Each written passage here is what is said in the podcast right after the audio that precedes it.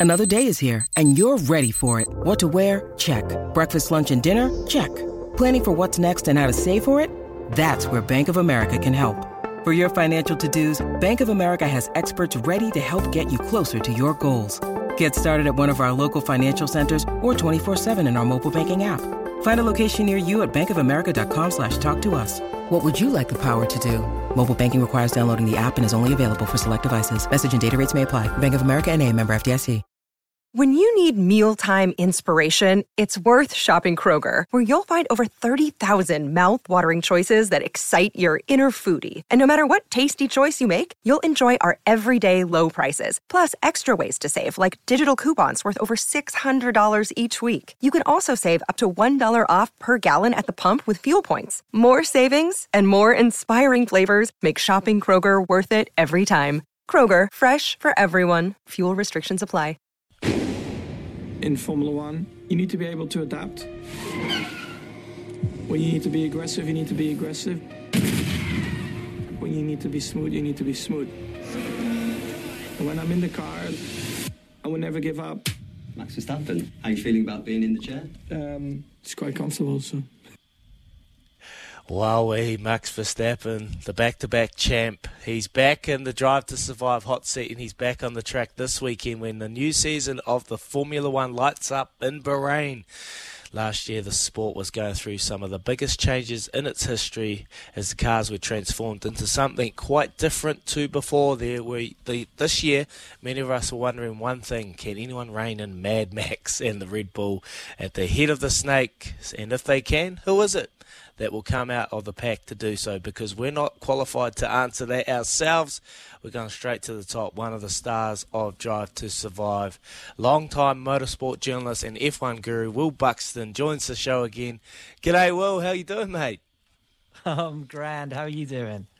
Oh, mate, after hearing that wee little sneak peek of what's to come, I am excited. there is so many good things to watch on uh, Netflix at the moment. Drive to Survive will be one of the ones I'll be ripping into you, mate. But this time of the year must be all about the anticipation for you. Only days out from racing proper.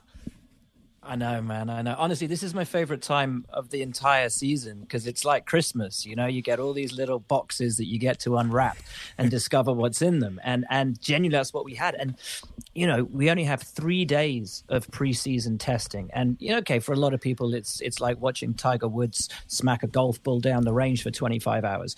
But for us in motor racing, it's fascinating because you can't read everything into the headline times. You have to look at the body language of the cars on track and the drivers when they get out of the cars in the paddock to really get a feel for who's looking positive, who's not feeling quite so great. And I think after these three days that we've had of testing, we're we're starting to see a shakeup of, of who's expecting to do well, and I think critically as well, who's expecting to spring a surprise. And I've I, have i have got a really great feeling that we might get a shock podium in in the opening, Ooh. potentially the opening weekend this weekend. Mm.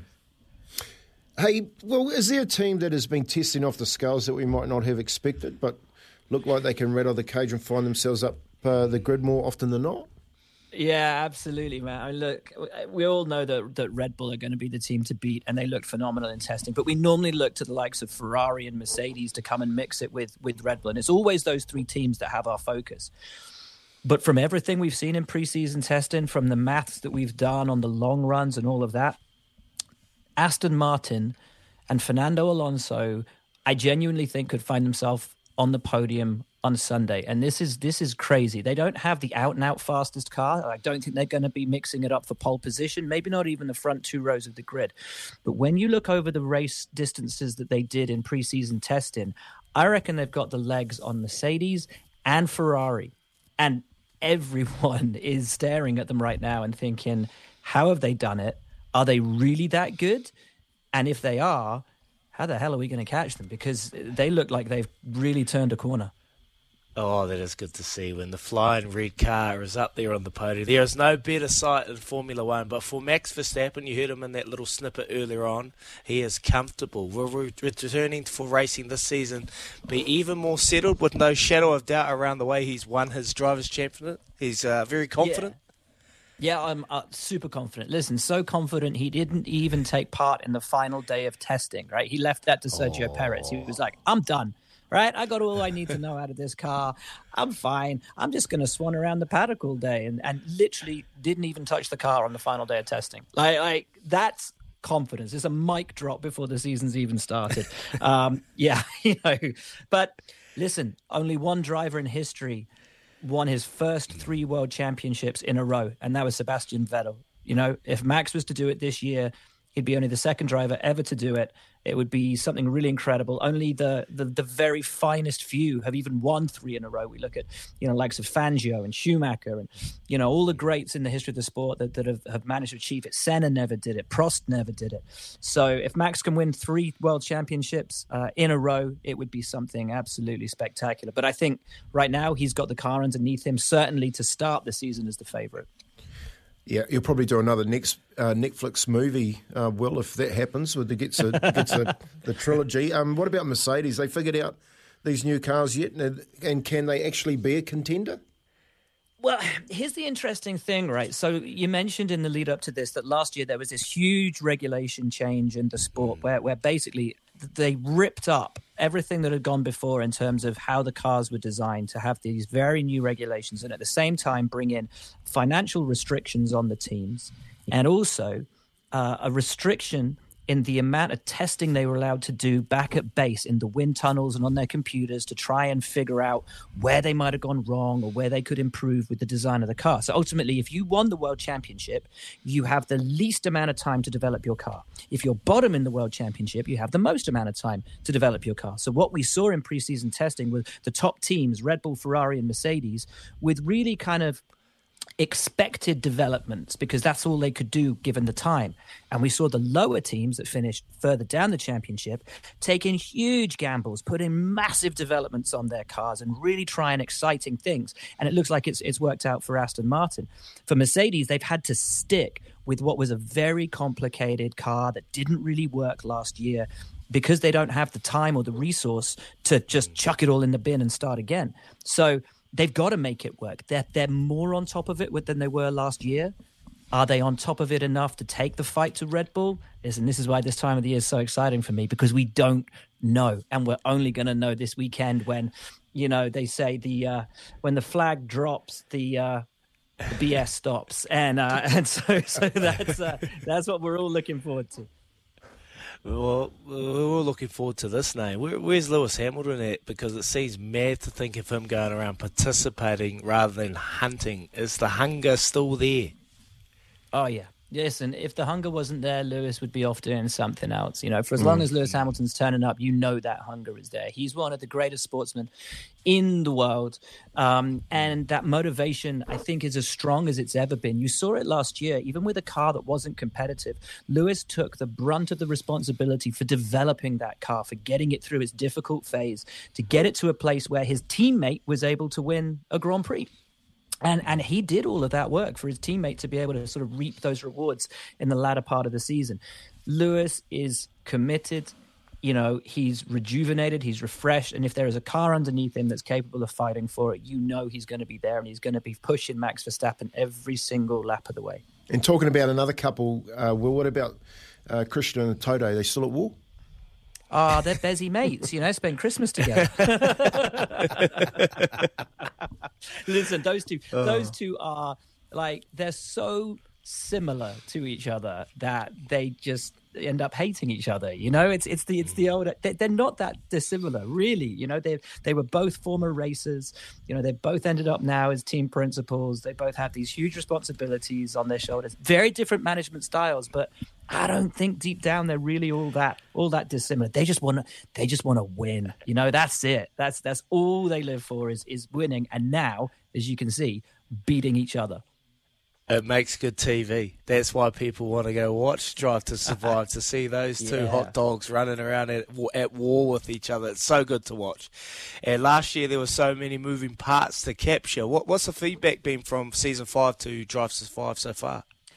So, from what I've heard from Box to Box and the guys that, that make the series, it's doing really, really well. The numbers appear to be great. I think it went in at number four in the US, which is the highest um, and the best start it's ever had over over in the United States. So that's really, really positive. And listen, you know, it's it's amazing because after four seasons, you might expect it to drop off and people's attention to wane. But from what I'm hearing, it's it's doing really, really well, which is is fantastic because I know the amount of work that goes into it from from the team behind it. You know, I'm I'm very fortunate to be a part of it it, and I just sit down and and answer some questions, which is weird for me because I'm normally the one asking the questions. So, um, but it's it's it's lovely, you know, and to be able to bring this sport to an even larger part of of the global sports fan base is it's such a delight just to have people talking about Formula One again. You know, it's mm. it's it's fantastic what it's done for the sport, how it's growing it, getting people of all ages from all nations interested in it, and and really showing you know who these racing drivers are behind the scenes getting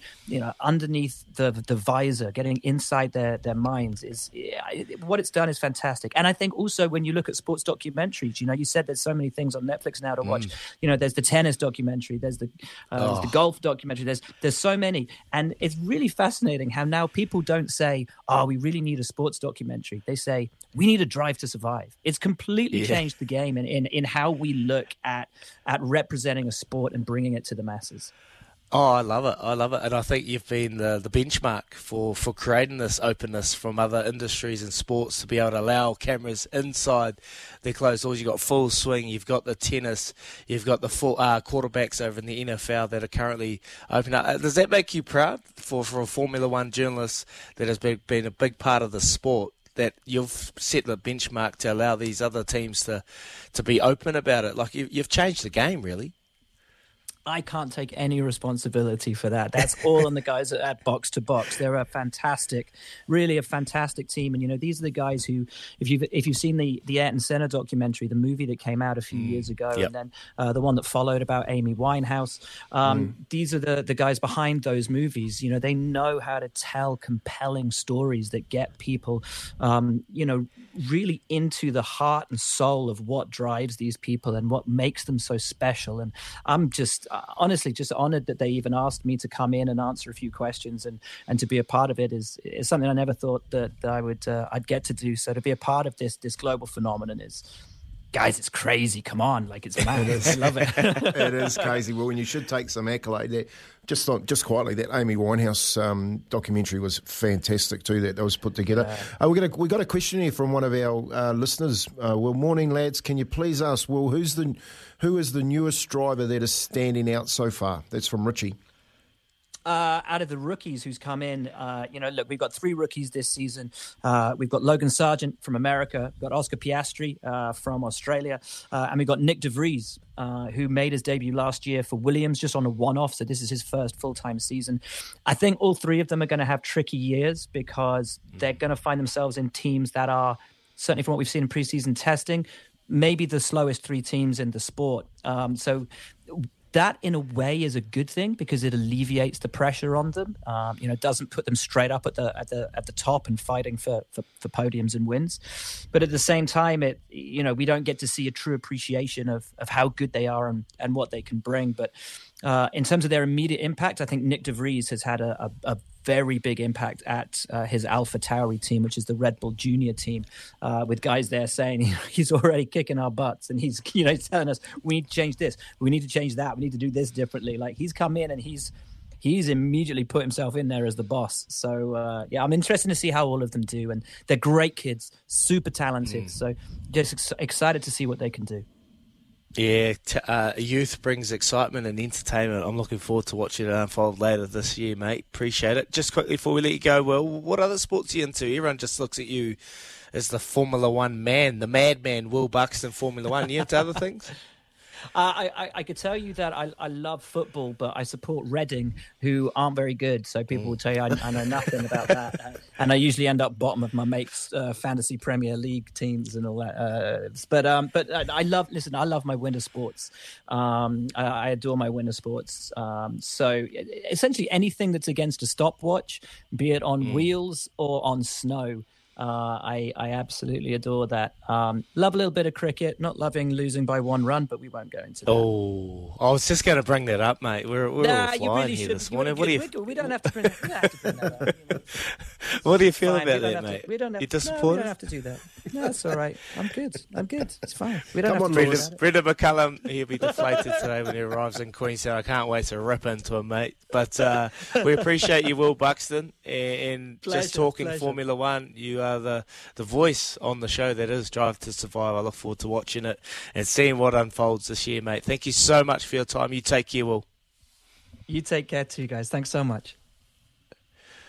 Oh, Will Buxton, absolute champion. If you haven't watched Drive to Survive, go and have a binge over the weekend. Watch all the seasons and well, Drive to Survive 5.